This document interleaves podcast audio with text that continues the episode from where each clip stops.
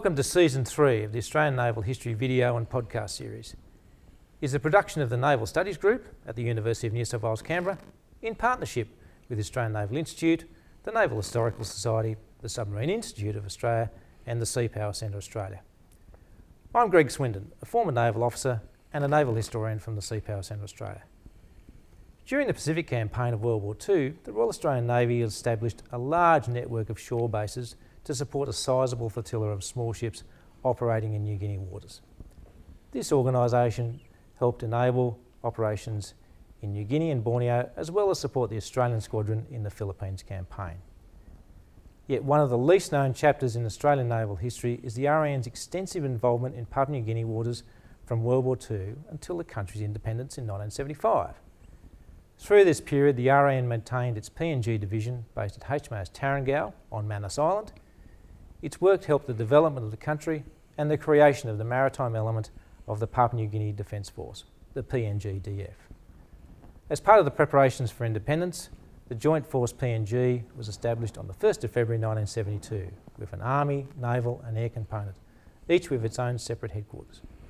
One year later, the Joint Force PNG was redesignated as the Papua New Guinea Defence Force with its headquarters HQ PNGDF at Murray Barracks in Port Moresby.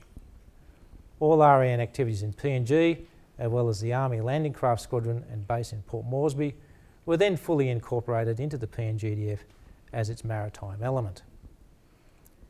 This is the first of three episodes on the RAN in Papua New Guinea. It looks at the RAN operations in PNG waters from 1945 until the RAN lost its identity as a single service in the PNG in PNG with the establishment of the PNGDF in early 1973.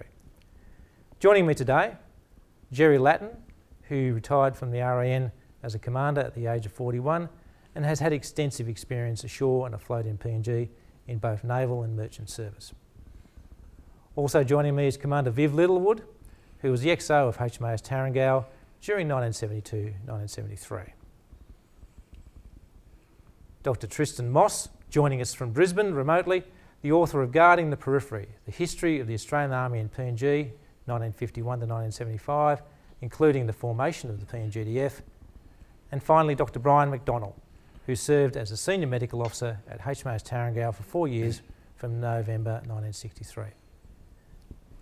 Gentlemen, welcome. Uh, I'll start off for you, Tristan. Um, could you please set the scene? You know, what was the strategic rationale for basing Australia's armed forces in PNG after World War II and before uh, PNG independence?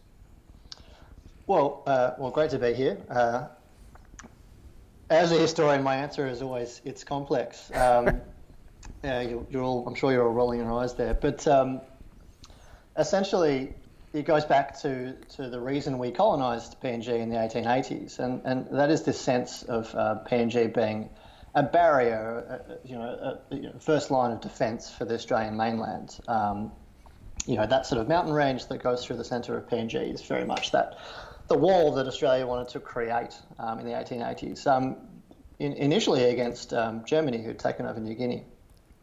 Now, that rationale sort of uh, covered Australia's conception of PNG in a strategic sense right up until World War II. The idea was that PNG was to be held lightly, um, and, and the Navy, um, the Australian and also particularly the British Navy, was, was there to, to carry a lot of the load in terms of defending that sort of island barrier.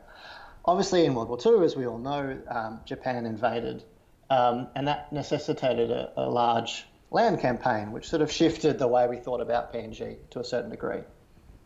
But uh, come the end of the war, we uh, we won, um, surprise, surprise, and um, PNG, uh, the, the, forces in PNG were, were were demobilised, sent back to Australia, um, and they were just uh, you know, a collection of small bases and troops left over doing things like guarding POWs in, on, on Manus Island. But with the with the Cold War and the, the rise of the Soviet Union and, and in particular China, um, in Australia's case, there was a sense that PNG was undefended in, in the late 40s and early 1950s. And in, in 1949, uh, Robert Menzies, the Prime Minister, was forced to admit that there were no combat forces based permanently in PNG. Um, and indeed, this was part of a wider sort of uh, concern about Australia's defence. There were only in 1950, I think, a thousand trained uh, combat soldiers based in Australia at the time. So there were two avenues in which the Australian government uh, addressed this. One was to raise uh, the Papua New Guinea Volunteer Rifles, uh, a reserve unit, and also the Pacific Islands Regiment, a, a regular force made up of Papua New Guineans. That was one avenue, and the other one was um, the, the, Navy presence on Manus Island. Uh, PIR covered the defensive aspect. Um, it was meant as a tripwire, and then Manus Islands was both defensive in, in, in that it was a, a, forward operating base, but also offensive in the sense that it, it could tie into Australia's lines of communication. Now, um, that's the way we, we saw of PNG in, the 1950s, um, and very much this fitted into a broader uh, Australian sense of where we stood strategically, um, particularly in relation to somewhere like Malaya, which, despite its fall in World War II, was still considered rather important to Australia's defence in the 1950s. Um, and then comes along confrontation in 1962 or thereabouts.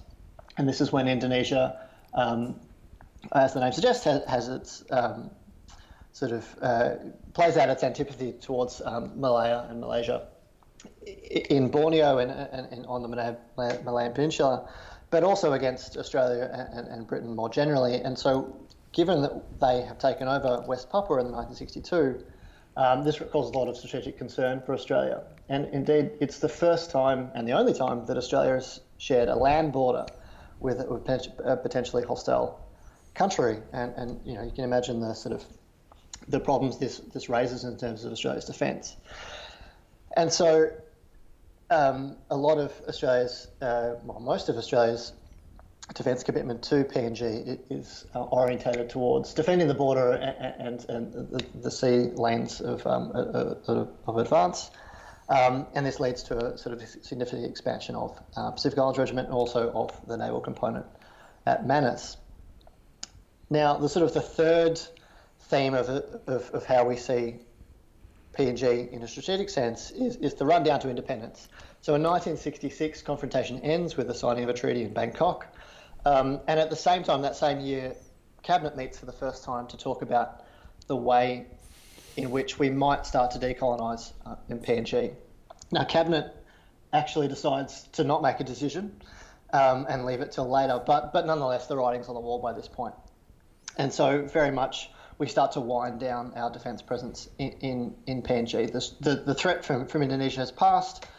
With the rise of sort of longer range weapons, the idea of PNG being a barrier sort of loses its credence, and, and the strategic basis paper turns uh, its description from PNG from vital to just significant, which you know in the in the word in, in sort of the land of those who sort of pore over the language in white papers, this is this is quite important. Um, and so by 1970, um, the Australian government starts to make decisions um, that the PNG will be decolonised in the next four or five years. Uh, and, and there starts to become the shift from PNG as a barrier to, to, to handing over a defence force as, as, part of the wider decolonisation of PNG.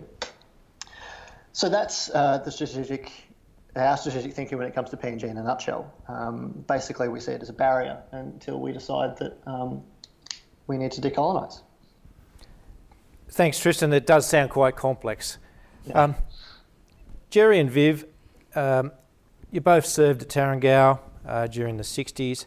Um, can you share some of the history of what was going on there and how were you preparing for independence uh, during your time there? Um, I first saw Tarangau in 1956 uh, as a midshipman when I went there in the Swan, but that was just a visit.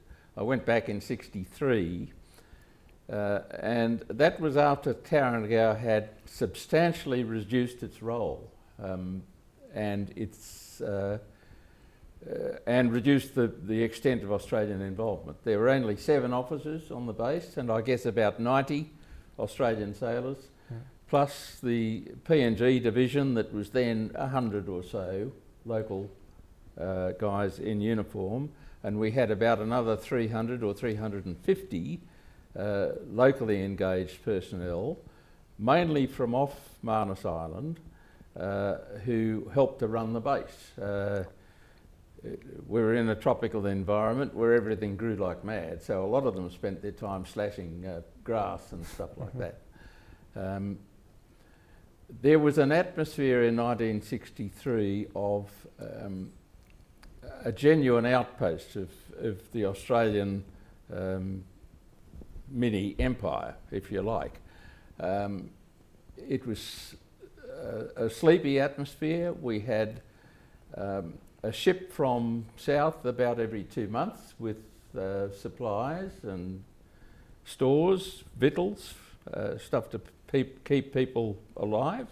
Um, we had a plane about two or three times a week uh, that would bring in just people. Uh, but generally, there was nothing much going on. Occasionally, we had ship visits.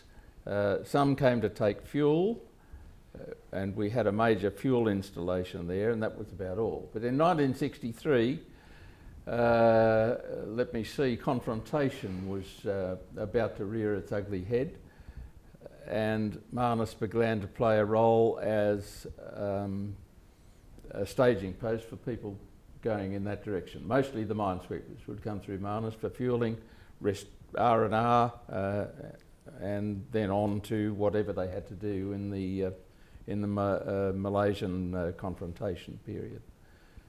Um, I think I might leave it at that and let give uh, let uh, Viv give his his remembrances as well. Yeah. Thanks, Jerry. Okay. I relieved Jerry as XO beginning of 72. By that stage, um, Manus had developed considerably um, with the arrival of the patrol boat base, uh, patrol boats, and mm. the creation of the, the new PNG sailors. Um, the, the original PNG uh, sailors basically spoke pidgin and uh, were now used just to uh, run the small boats around the place and, and help run the, the base. The new sailors um, had a high school education. The um, lingua franca was English, and the patrol boats were run as RAN ships, victualled like RAN ships. Um, and uh, the whole organisation was was starting to thrive. Um, we had a, a, very good training system going there for young recruits coming in, uh, and also as potential officers. So we'd already started the uh, process of training young officers, and the first uh, of those officers were now serving in the in the patrol boats. Um, at the same time, 72, 73, uh, we were proceeding towards self-government, um, and that was um, everybody was conscious of that, but the um, Tarangau was still being run as an RAN base, and the ships were still being run as RAN ships. Sorry, Jerry, you got something there.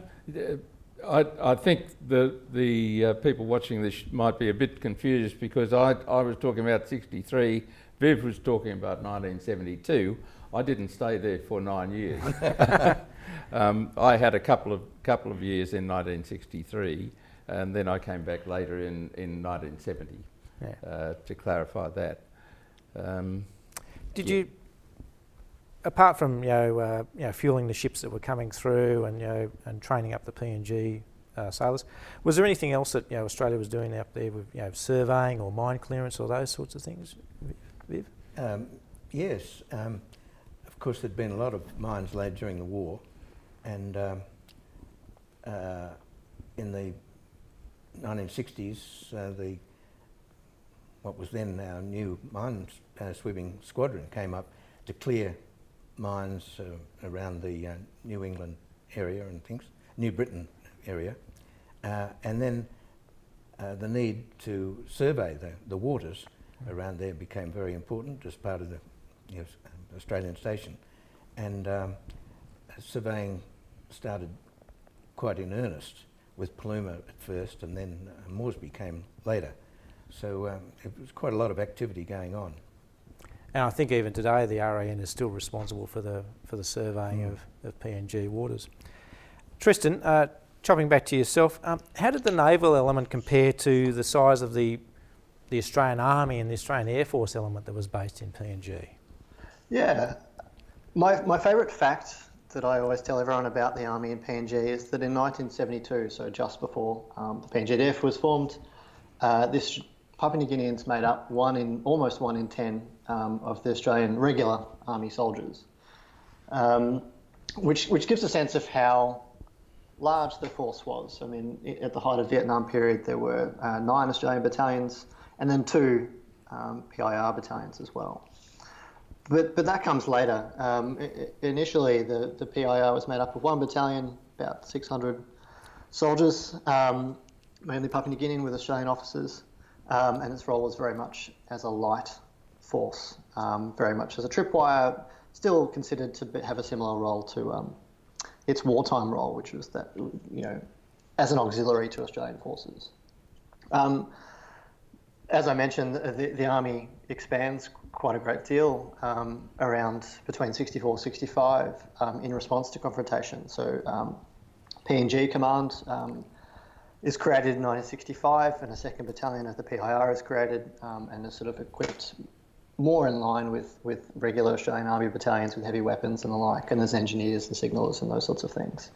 To give you a sense of the size, um, in 1965 there were 1,400 soldiers in PNG Command by 1969 there was 2,400, and by 1972 there was 2,700.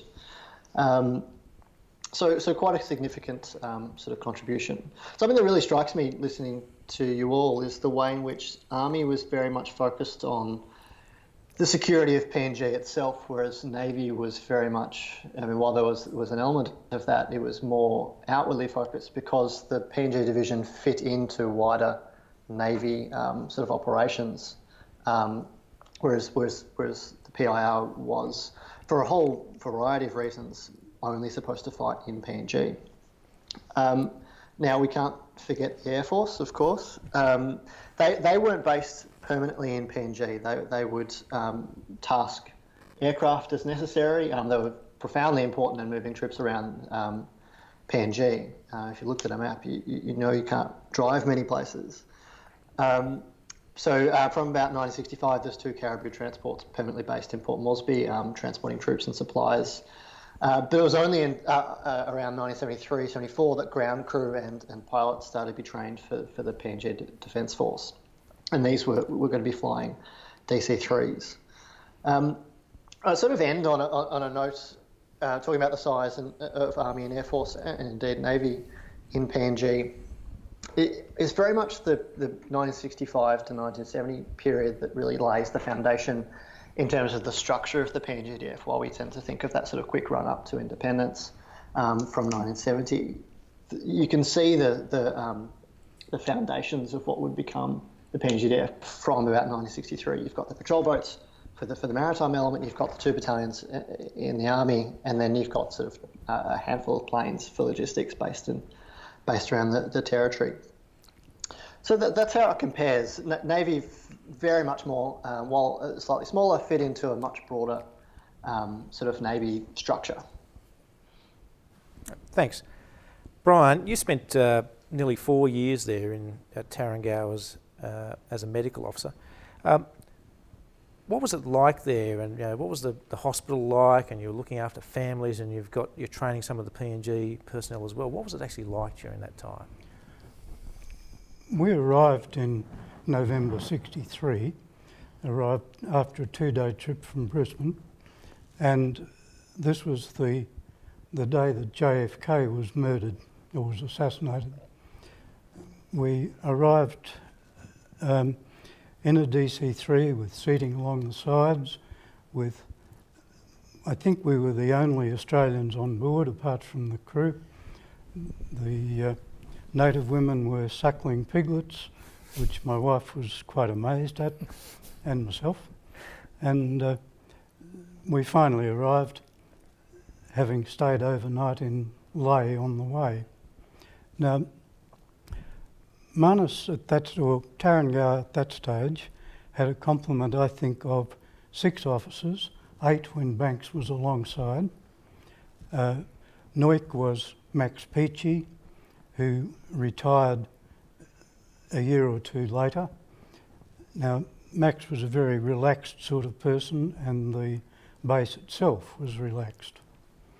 We had a complement, I think, of about 50 or 60 RAN people. The PNG division varied between uh, 70 or 69 and about 130 during the time that I was there, and then later it expanded to about 260. Of the six officers who were there, there was an engineer, there was uh, the, the captain and the XO, um, there was myself, there was um, somebody looking after the PNG division, and that was about it. The captain secretary at that stage was not a commissioned officer, that happened later, and the, the whole establishment grew. However, in 1963, there was talk in Australia about whether Manus should be decommissioned altogether. And it wasn't until December 64 that Prime Minister Menzies announced that Australia was going to build 15 patrol boats, five of which would be based on Manus. So Tarangau was in effect given a new lease of life at that stage. The uh, as SMO there, I had a staff of three RAN personnel, three Papua New Guinea Division people, and about 10 doctor boys from the labour line. Um, this staff had been fairly static, and it, they'd apart from the RAN personnel who changed, the rest, the PNG and the labour line personnel were there for quite a long time. Um, I had a civilian nursing sister initially. Later, the Navy provided nursing sisters, but not, not at the start. Um, in general, it was an enjoyable, relaxed sort of place we, uh, we looked after the native population, anybody who came along. We were the backstop for the Lorengau Hospital, where most of the time there was either a Fiji trained medical assistant or a nursing sister. So anything that uh, was beyond their capabilities would be transferred across to us. We looked after people from all over the island in emergencies, and they would be transported in by canoe from the nearest mission. Some of them didn't make it.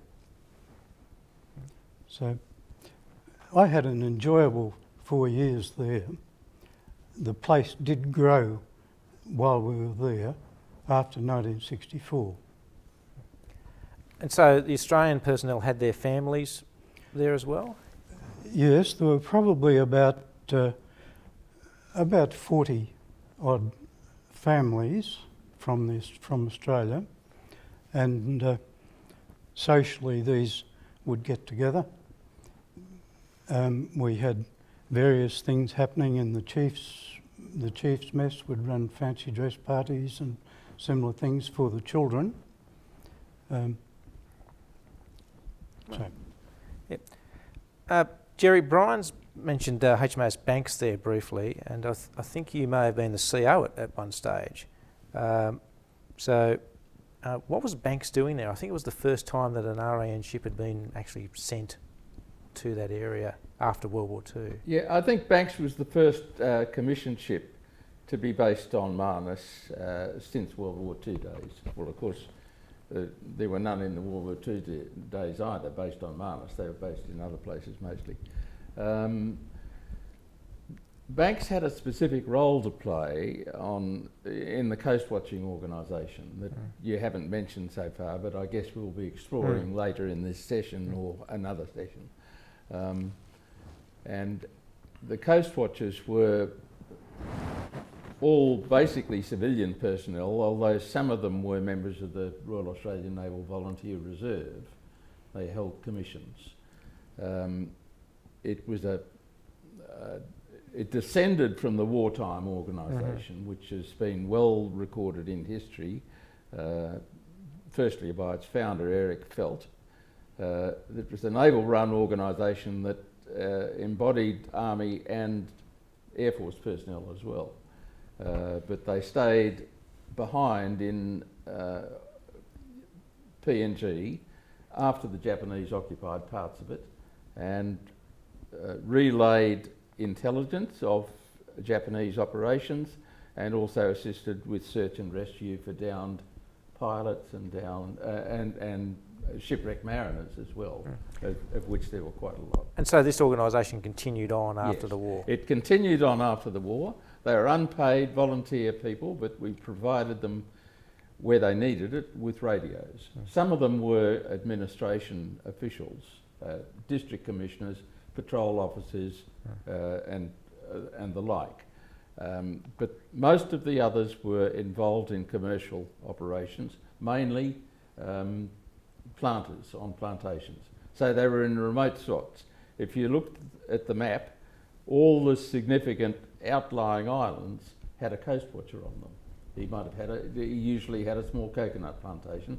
Some of them were growing cop, uh, um, cocoa as well. Mm-hmm. Uh, we used to try and visit each of those stations, of which there were about, I think, 80 or 90 spread through PNG and the Solomon Islands. And that's where Banks came in, she was that conduit. She, we we travelled around, we had a radio electrical mechanic on board and checked their radios. Uh, I or another officer would uh, go through their um, publications, their restricted publications, uh, their code books and so on, um, and just generally maintain contact and keep them feeling that they were valued, which they certainly were. A lot of interesting characters. Some of them were the, uh, uh, had been there in wartime as well. Okay. And you were also training some of the PNG sailors on board Banks as well? Um, I, I wouldn't like uh, I wouldn't like to say we really trained them. They came to us as trained personnel. Right. They, they received sea experience and they probably learned a lot on the job, but we didn't set out to do any formal training of, of PNG personnel. Hmm. Yeah. Um, you all had your families living there, and Brian's alluded to it. Uh, I think you know, it, it was a, not so much a a harsh posting, but how did your families cope with you know being away from Australia? Well, in, in if you're directing the question to me, I didn't have a family the first time I was there yeah. in Banks. Uh, I had a family um, the second time yep. when I was there um, in the patrol boats, um, and it, the, the, extent of my family was a wife for most mm. of the time, although she did, I'm happy to say, give birth. Um, and my daughter was born, born on Manus. Um, it's a process of adjustment, but uh, Brian has described how people made their own entertainment. Uh, mm. There was generally um, a, a, lot of um, a lot of parties went on, but they weren't concentrated just on booze. Uh, I remember in the 60s, uh, if you went out to a party, uh, it, it wasn't a stand around and talk party. It usually, within an hour, were playing charades. And we played charades at an Olympic level. It, it was uh, very high quality. Do you remember that? Oh, yes. Yeah. Um, um, so th- uh, that plus the uh, the availability of uh, foodstuffs and so on, of course, was um, not what you'd expect from a Woolies outlet. Uh, they had to keep lettuces and so on fresh for a long period. We didn't get a lot of our vegetables from locally uh, because they simply weren't available on uh, on Manus Island itself. Some of the one of the outlying islands, Lou, used to send uh, used to sell some vegetables. They actually went into uh, the mission on Lou Island, uh, quite some distance away, uh, grew vegetables specifically for the base, and they used to send a canoe in mm. with a load of vegetables that we bought. It was a it was a contribution to the local economy, but that was sold through the naval uh, supply system. They sold them to the base, and the base sold them to the, the families. If you've got something to add there. Yes, we after Jerry had gone, uh, we were fortunate that the RAAF started to fly in fresh vegetables from the highlands. Um, each Thursday, a caribou would arrive, um, which improved our rationing complete, utterly Mm. uh, from the, the time when Jerry was talking about. Brian, I'll just uh, ad lib here. That was there any sort of medical issues with this lack of um, you know, vegetables you know, on a regular basis? Well, no. We had our stores came through the canteen with uh, the ship arriving every couple of months. Uh, we would have fresh veggies from the highlands would come down twice a week, and these would be distributed on a an ad hoc basis. You never knew what you were getting, but uh, you would always have something. The plantation on Lou Island would provide more like native vegetables, things like cow and uh, and that kind of thing, whereas our fresh veggies actually came from the highlands, and this this was right back early in the piece from 1963. So. Uh, I tried growing things, but the, the stakes I put in grew better than the tomatoes. Viv, uh, you were the XO, so what was it like, you know, working with uh, you know, the different rank levels within the RAN, and were there any differences between the, the PNG personnel and the locals? What, you know, what were some of the issues going on at that time? Um, one of the issues was that there were a number of the RAN sailors were there married unaccompanied, uh, so they and they didn't have many or any uh, female company. Um, so that's always a, a potential problem. Uh, I never saw any really conflict between RAN sailors and PNG sailors.